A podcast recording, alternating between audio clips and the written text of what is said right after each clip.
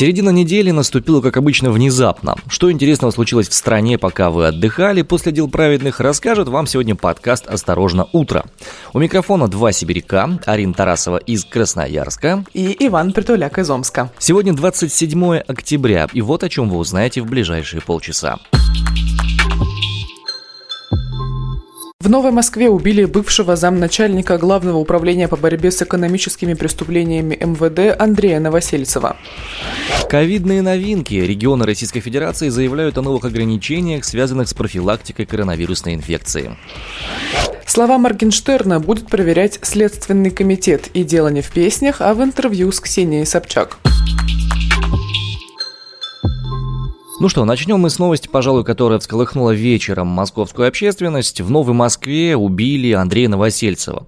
А, пенсионер, пенсионер заслуженный, пенсионер Главного управления по борьбе с экономическими преступлениями МВД. 69 лет ему было. А, тело обнаружила дочь. У погибшего были множественные колото-резанные ранения груди, шеи, предплечья, а также ушиб головы. То есть очень сильно не похоже на несчастный случай. Уголовное дело уже возбудили. А, полковник в отставке известен тем, что раскрыл заказ заказные убийства губернатора Магаданской области. Это не единственное громкое дело, которое он расследовал. В 90-х и в 2000-х он э, расследовал другие экономические дела. В общем, как дело произошло? Тело 69-летнего Новосельцева было обнаружено в ночь на понедельник в садовом товариществе «Родник» возле поселения Десеновское. Э, его убили в бане. Тело обнаружила непосредственно его дочь. Как развивались события? 23 э, октября Новосельцев заходил в гости к дочери, которая живет на соседней улице. Он пообщался со внуком, с дочерью, с зятем ушел к себе. После этого ему длительное время, получается почти два дня, никто не мог нормально дозвониться. Утром 25-го дочь решила сходить к отцу, около 4.30 она к нему пришла и обнаружила его, собственно, тело с ножевыми ранениями. Тело находилось в бане. Ничего практически не пропало, э, причины убийства пока не установлены, на данный момент есть две основные версии, это месть и ограбление. Э, по данным СМИ российских, Новосельцев не говорил... А что-то пропало? Э, известно, что пропал сотовый телефон, но особого беспорядка в доме, который обычно характерен для ограблений не обнаружено. Да, и, наверное, пропало бы что-то еще кроме сотового Конечно, что-то ценное наверняка могло бы пропасть. Вот, э, что известно про Андрея Новосельцева? Он считался одним из лучших специалистов по экономическим преступлениям, занимал должность замначальника ГУБЭП, он возглавлял оперативную группу, которая расследовала заказное убийство э, губернатора Магаданской области Валентина Цветкова. Напомню, что за история была, застрелили Валентина Цветкова в Москве на Новом Арбате в октябре 2002 года, и основная версия убийства была борьба за распределение квот на вылов рыбы и контроль над золотодобычей. Убийц удалось найти и задержать. А, вообще, жертва Андрей Новосельцев был очень известным человеком и, на самом деле, много хорошего полезного делал. А, после отставки, по сведениям московского комсомольца, он возглавлял фонд «Православный мир», был близок к патриарху Алексию II и негласно отвечал за службу безопасности РПЦ. Ух ты, какой набор! Сотрудники Следственного комитета возбудили уголовное дело по части 1 статьи 105 УК РФ, то бишь убийство. Ну и, естественно, прорабатываются версии, связанные с преступлениями, а, которые он расследовал ранее.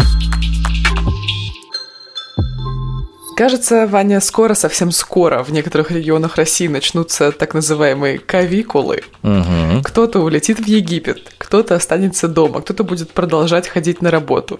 Но вот у нас что ни день, то ковидные новинки. Вчера, значит, новость о том, что большинство дорогих отелей в Египте заняты. Сегодня еще порция новостей, э, связанных с коронавирусом. Вот, например, Роспотребнадзор утверждает, что меры по ковид в Петербурге останутся до коллективного иммунитета в 80%. А глава Роспотребнадзора Анна Попова всех призывает в нерабочие дни ограничить свои контакты. Не нужно никуда ездить, выделено жирным шрифтом в новости. Ну, что выделено то выделено, а билеты в Египет у русских туристов уже куплены. На самом деле в разных регионах очень по-разному эта история происходит. У нас в Омске происходит тоже какое-то несусветное, а у нас прям гайки закручивают очень плотно. С 30 октября вводят QR-коды для доступа в учреждения культуры, кино, библиотеки, физкультурные учреждения, аквапарки и гостиницы. Запрещается деятельность детских игровых комнат на период этих самых нерабочих дней. А, а вот с 20 ноября QR-коды вводят в торговых центрах, в общепите и в общественном транспорте. И вот эта вот штука с общественным транспортом... В общественном транспорте? Да, эта штука с общественным транспортом вызывает абсолютное удивление вообще у всех. То есть как получается? Если человек не привит, то он теперь, получается, не может на автобусе проехаться там до места работы или что-то еще сделать? Получается, что так. Но мне кажется, что это разумно, если мы хотим добиться коллективного иммунитета. Она поставила первый компонент прививки в эту в прошлую пятницу. То есть у тебя еще есть три недели до второго, это разумно. Да, мне три недели еще до второго, но как бы в Красноярске такие меры пока что не принимаются. Никто не собирается вводить QR-коды в общественном транспорте. То ли еще будет. Мне просто интересно. Возможно. У нас с 1 ноября вводят QR-коды лишь для театров и спортивных событий. Скажи мне, пожалуйста, а сколько тебе добираться, по идее, до рабочего места было бы? Ну, я вот сейчас с тобой разговариваю в метре от кровати своей. Ага, Ладно, то есть двух. Ты, ты поняла, да, что это кайфово, работать из кровати это круто, да? Это определенно гораздо приятнее, чем... А вот у меня сегодня на улице буквально ураган. И я, ну, слабо себе представляю, что получаю удовольствие, когда, если бы ехала на работу. Но э, в поездке до работы есть определенные плюсы, потому что вот я сажусь в машину, и у меня есть примерно 15-20 минут моей полной сосредоточенности и внимания, когда я э, готовлюсь к выпуску, что-то пишу, читаю и так далее. Конечно, я это делаю не только 20 минут, но в любом случае вот именно эти 20 минут, они максимально насыщены вниманием. В дополнение к этим ограничениям в Омской области еще будут вводиться ограничения на работу льготных транспортных карт.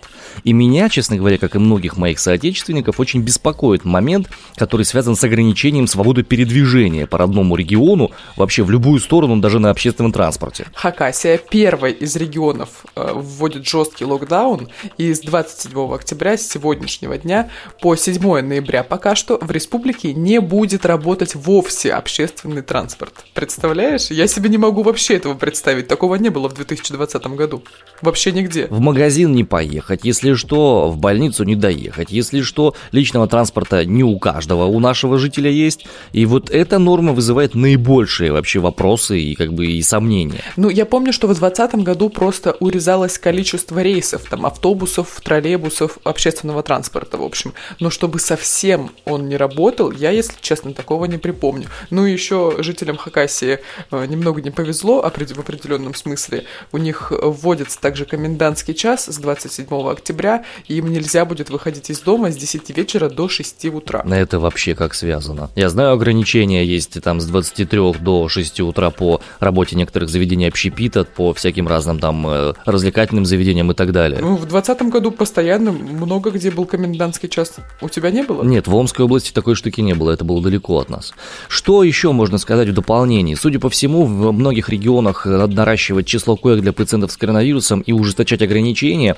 Вот, в частности, в этот список попадают Чувашия, Адыгея, Чукотка, Смоленская, Ульяновская, Саратовская, Рязанская, Владимирская и Самарская области, Приморский край и Омская область туда же попадает. То есть, судя по всему, у нас будет еще веселее дальше. Опять же, глава Роспотребнадзора Анна Попова а, заявляет о том, что обязательная вакцинация от коронавируса для определенных категорий введена уже в 84 регионах России, в 84 из 85, у нас их всего 85, я напомню.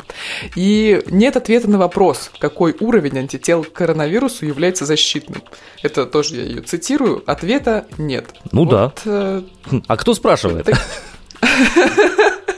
Зависит от того, кто спрашивает. Ну, на самом деле, по поводу уровня антител, ты же понимаешь, да, что вакцина, она как таковая не является э, панацеей от э, заболевания. В любом случае, есть шанс в любом случае подхватить инфекцию и переболеть, просто последствия этой болезни будут гораздо слабее, чем если бы оно на чистый организм легло. И эти вещи, которые необходимо про вакцину понимать, да. Я подозреваю. Вот, например, Крым запрашивает у Минздрава России вакцину от коронавируса, потому что ее осталось на территории Крыма на 10 дней. И отмечают в правительстве, что с объявлением нерабочих дней и с вводом э, частичного локдауна в некоторых, на некоторых территориях, а также с закрытием в некоторых регионах на нерабочие дни там, раньше положенного срока, раньше 30 октября, потому что местные власти приняли такое решение, э, заметили всплеск э, желание вакцинироваться, скажем так. А, на сайте gogov.ru, это новостной сайт, который собирает информацию про вакцинирование, в том числе по всей стране, а, там есть информация о том, что а, с существующими темпами вакцинации до вакцинирования хотя бы 60% взрослого населения должно пройти еще как минимум 51 день. Ну, уже как бы не год, но уже не год, месяца, да. Два, ну, два месяца примерно. Ну вот мы пока с тобой обсуждаем Россию, есть новости из-за рубежа. Financial Times э, сообщает, что исследователи связали вакцины BioNTech, Pfizer и э, AstraZeneca с возникновением семи редких неврологических осложнений.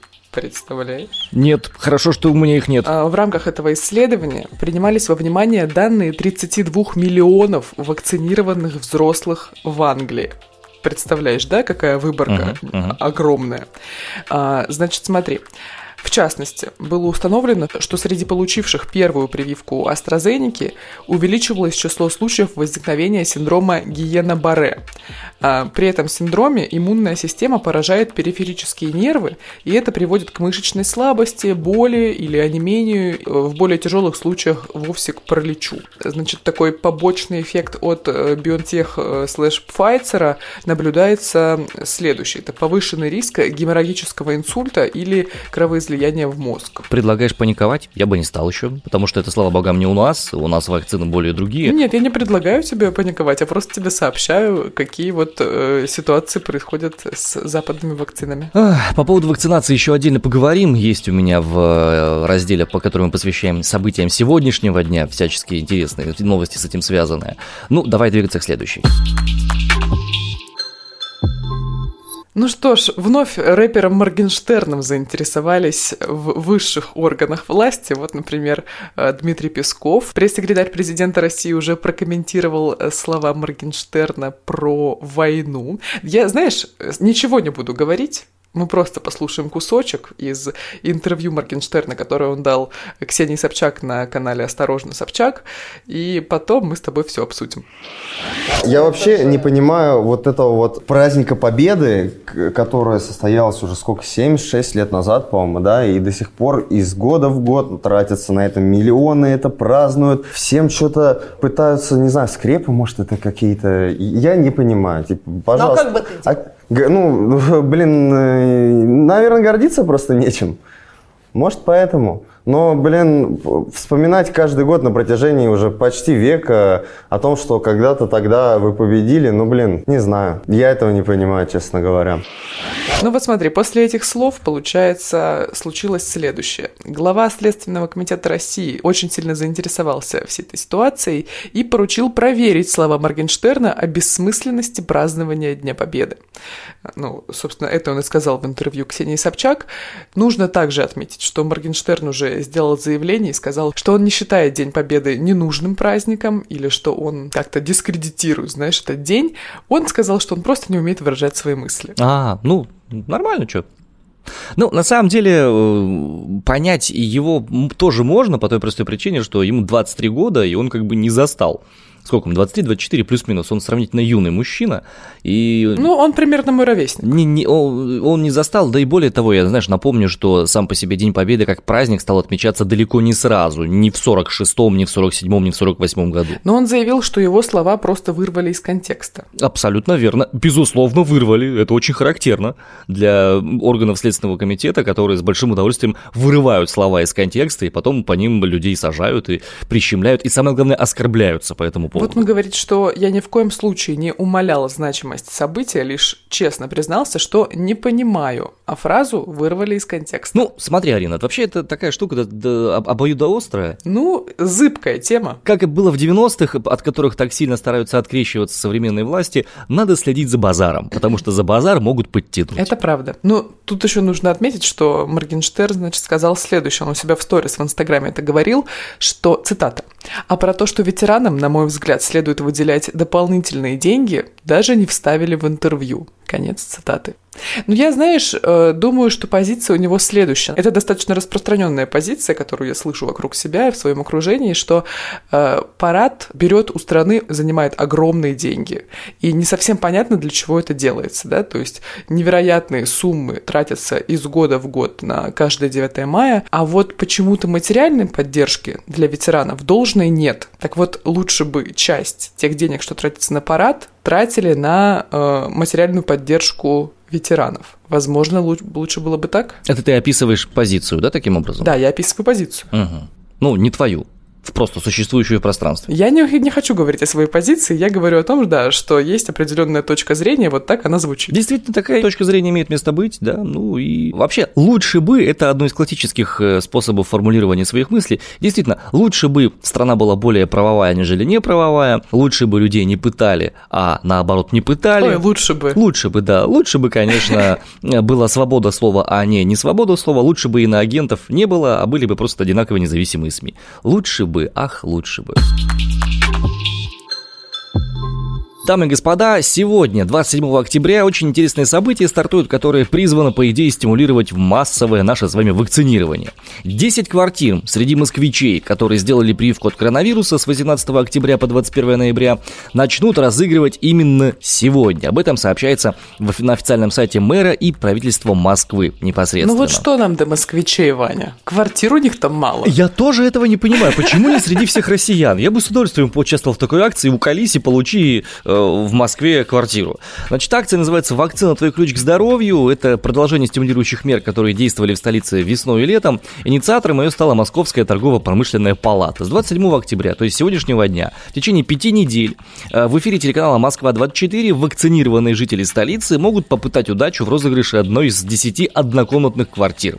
Об этом сообщается на сайте. Информация будет объявлена в эфире, опубликована на портале мост.ру. Еженедельно будут разыгрывать две квартиры. Ну, неплохой куш может кто-то сорвать. Как бы мне с очевидностью обидно, что не среди всех россиян это происходит. Ну, хотя, с другой стороны, это и не страшно, и не важно, у меня тут нормально. Я тут пошел в лес и на деньги с однокомнатной квартиры в Москве куплю себе, не знаю, там, четыре деревни с людьми вместе. Ну, так Москва не Россия, не будем забывать. Ой-ой-ой-ой. Ну, вообще, да. Ну, так говорят. Так говорят, да, так говорят. А, на самом деле, методы стимулирования очень-очень интересные, потому что в настоящий момент э, темпы вакцинирования в Российской Федерации, конечно, не самые высокие. Если судить по данным сайта... Самые высокие, а... так они под, подскочили в 4 раза. Я понимаю, но по сравнению, допустим, с э, другими странами, в которых вакцинирование идет теми же темпами и началось позже, чем у нас, мы находимся ну, в, в России, очень... насколько я знаю, это все-таки самый пик. Mm. Ну, понятно, если мы начнем себя сравнивать с кем-то. А вот в том-то все и дело, что сравнивать себя с кем-то имеет смысл, потому что, допустим, среди э, большого количества стран, э, по данным сайта gogov.ru, опять же, на который буду ссылаться неоднократно, мы находимся на 18 месте месте по проценту привитых от общего числа жителей в стране. На, а что, на, топ-20? На первом месте Индия Почетно. находится, да. Индия? Вот, да. Ого. На сегодняшний день у нас привито 36,5% от общего населения, 46% э, от взрослого населения. И еще раз повторюсь, если мы хотим, чтобы у нас было 60% вакцинированных, то есть как это минимальная необходимая сумма для коллективного иммунитета, необходимо, чтобы такими же темпами э, мы вакцинировались 51 день еще без снижения. Какой у нас сейчас процент вакцинированных? А хотя бы одним компонентом вакцины привито 36,5%, полностью привито 32%. Это по данным на сегодняшний день, на 27 число. Ну, не густо, скажем так. Ну да, совершенно не густо. И поэтому подобные нормы стимулирования, они, наверное, каким-то образом могут помочь, ускорить процесс. Я так посмотрел по другим странам, как э, народ стимулировали для вакцинирования, и, знаешь, наткнулся на очень интересный момент. В некоторых, допустим, американских штатах люди э, запускали крупноденежные лотереи тем, кто вакцинируется. Сумму выигрыша... Так будет... у нас тоже такая есть. Э, я помню, вот недавно буквально читала новость на работе о том, что люди, которые вакцинировались до определенного периода, среди них уже разыграли какие-то денежные призы, и вот следующие будут то ли в октябре, то ли в ноябре. Ну, октябрь заканчивается, значит, в ноябре. Вот вопрос, какие именно денежные суммы? Ну, в Нью-Йорке обещали 5 миллионов долларов с условием, что они привьются в одном из 10 госучреждений. В Огайо была лотерея Vexamillion, и там 5 миллионов баксов разделили между пятью участниками. В некоторых европейских странах просто раздавали деньги всем, кто успел привиться до определенной даты. Хочу туда. В Сербии, например, если удалось уколоться хотя бы одной дозой до 31 мая, там вручали по 3000 сербских динаров. Это около 25 евро. Много это денег? 25 евро. А, 25 евро? Слушай, ну нормально, на кофеек ну, на кофе. хватит, ну почему бы В Словакии еще круче было. В Словакии раздавали деньги тем, кто убеждал невакцинированных сделать прививку. Это челлендж. Это знаешь, как пирамида или э, продажа Пирамида, ручки. пирамида. Да-да-да, абсолютно то же самое. Причем там прикол был в том, что за привитого словака до 50 можно было 30 евро получить. Если до 60 60 евро, а если удалось уболтать того, кому больше 60 лет, там аж 90 евро было, прикинь. Ну, мне кажется, что 90 евро можно было получить достаточно э, без проблем, потому что бабушек своих дедушек э, обрабатываешь, скажем да, да, так. Да, да, да. И вот у тебя уже там 90 евро минимум. Ну, мне кажется, есть еще более крутые способы стимулирования, которые необходимо применять на территории Российской Федерации. Потому что нужно пользоваться международным опытом, да? Э, в Голландии в качестве стимула для вакцинации использовали бесплатную селедку. Ух ты. Ну, это новые партии э, традиционного деликатеса голландского. Молодую сельдь продают с аукциона, но в этом году ее распределили по центрам вакцинации и дарят всем, кто приходит к тебе на укол. То есть приходишь ты в центр, и тебе не леща дают, а селедку. Это прикольно. Ну, меня не очень привлекает такая мера поддержки. Если ты любишь не водные процедуры, а тебе, допустим, ближе сельское хозяйство, Арин, я понимаю, такое может быть, как бы в Красноярске там заливные луга, пажити, вот это вот все. А, на севере Таиланда, в районе Мэй-Чаем, местные власти заманивали людей mm-hmm. на вакцинацию живыми коровами. Начиная с июня, там каждую неделю выбирают счастливчика уколотого, а, который получает молодую корову, иными словами, телку, стоимостью около 10 тысяч бат. Она бы жила у меня на балконе. Так это нужно доить. Я не люблю.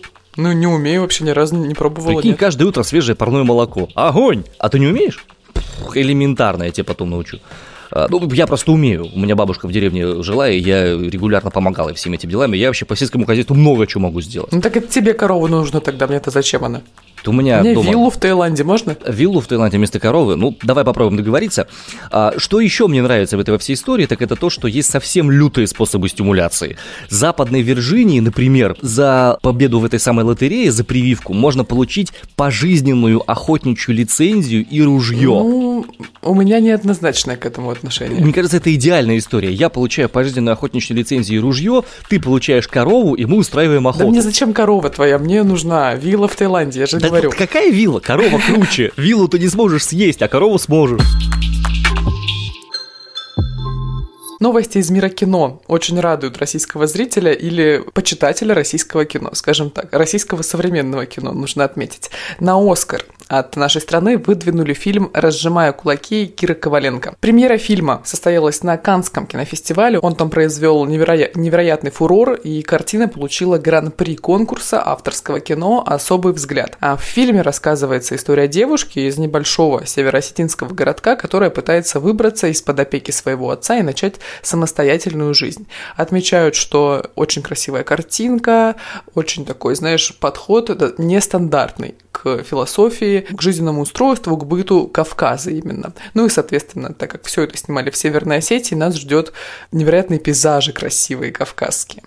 Я хочу сразу отметить, что я читала интервью с Кирой Коваленко, режиссеркой фильма «Разжимая кулаки», и оно, конечно, мотивирует посмотреть это кино. Я думаю, это что-то из разряда, не хочу сравнивать, опять-таки, потому что это уже огромные гиганты невероятные э, российского кино, такие фильмы, как «Нелюбовь» и «Левиафан», но чем-то вот по настроению мне отдаленно напоминает. Меня вот лично почему обрадовала вся, вся эта ситуация, потому что у России с Оскарами как-то, ну, мягко скажем, не очень. Ну их, да, их меньше, чем хотелось бы. Да, за всю историю. В период с 43 -го года по настоящее время э, Оскар получила только 5 фильмов и один мультфильм. Но номинантов, конечно, было побольше, нужно отдать должное. Вот, например, вышеупомянутые «Левиафан» и «Нелюбовь» как раз и есть номинанты на Оскар. Российский Оскаровский комитет также выдвигал фильм «Дылда» Кантимира Балагова на получение Оскара, но дальше он не прошел, потому что тут, значит, система следующая. Недостаточно российскому Оскаровскому комитету выдвинуть какой-то фильм. Нужно, чтобы Американская Академия спустя несколько месяцев после того, как вот как раз все страны выдвигают свое кино осенью, Американская Академия должна составить общий список представленных э, на ее рассмотрение иностранных фильмов сначала в лонглист, а потом в шорт шорт-лист. Так что э, нынешнее выдвижение, как бы, можно сказать, что ни о чем не говорит, но все равно уже такой задел достойный и приятный. Вот, например, председатель Российского Оскаровского комитета Павел Чухрай объясняет выдвижение «Разжимаю кулаки» следующим. Сказал, что фильм очень резонансный и что он наделал очень много шума. Его видели большие кинематографисты, он был на разных фестивалях и везде произвел огромный фурор. Пожелаем успехов э, режиссерке молодой нашей, и очень приятно, что это выдвижение произошло. Я лично болею за подобного рода фильмы, я считаю, что таких фильмов должно быть больше, ярких, пронзительных, болезненных в чем-то, которые раскрывают ранее неизвестные стороны жизни, и надеюсь, что хотя бы в шорт-лист войдут, а если все сложится хотя удачно... Хотя бы в лонг-лист, шорт это уже совсем хорошо. Нет, нет, нет, я уверен, что в шорт-лист они войдут так или иначе, но если погода будет соответствующая, если ветер будет дуть в наши паруса, то и в рассмотрение непосредственно комитетом тоже этот фильм попадет. Но мы пока ждем попутного ветра для нашего кино, отправимся в отдаленные уголки российских территорий. Вот, например, в Зайцах Пермской области наступил период линьки. Там снег и минус 2 градуса. В Волках Псковской области значительно теплее. Там плюс 8 обещают сегодня синоптики. Ну а Медведево Республики Мариэл порадуют своих жителей ясным солнцем и температурой в плюс 4 градуса. А вы слушали подкаст «Осторожно, утро». Сегодня среда, и этот день с вами встречали я, Арина Тарасова из Красноярска Красноярска. И я, Иван Притуляк из Омска. Каждое буднее утро этой недели и любой следующей мы встречаем вместе с вами, рассказываем вам о новостях, которые произошли за то время, пока вы спали. Нас можно слушать на любых подкаст-площадках, Яндекс Музыка, Apple подкасты, Spotify, CastBox и на всех остальных площадках, где вы слушаете подкасты. Присоединяйтесь к нам каждое утро в 9 утра по Москве. Встречайте с нами новый день и будьте в курсе всех новостей. Пока-пока. Любим, целуем. Адью.